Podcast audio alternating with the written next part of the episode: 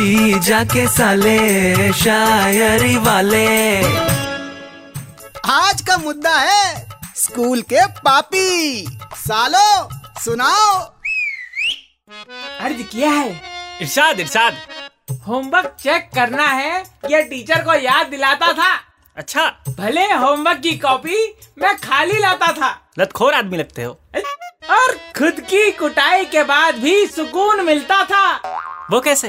जब क्लास के सारे लव बर्ड्स को टीचर से कुटवाता था। अरे यार कापी के दम पे पापी बने हो तुम। अरे क्या करे? टैलेंट ही ऐसा है। अपना टैलेंट दिखाओ और चार लाइनें सुनाओ। अर्ज़ किया है। इरिशाद इरिशाद अबे इरशाद अबे स्कूल की पेरेंट टीचर मीटिंग में शगुन का लिफाफा नहीं लाते अरे उसे छोड़ो इधर ध्यान दो। अरे हाँ हाँ। अर्ज़ किया है कि प्रिंसिपल की तरफ़ से सबके पेरेंट्स को मेल हो गई।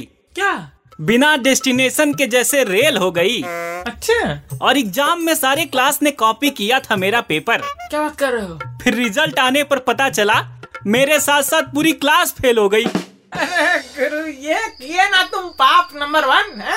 क्या बात है गुरु? लोगों से पूछते हैं। अरे अरे? अरे नहीं यार अरे अरे अरे जीजा जी बचाओ कहाँ भाग गए? अरे जीजा जी नहीं आएँगे यार।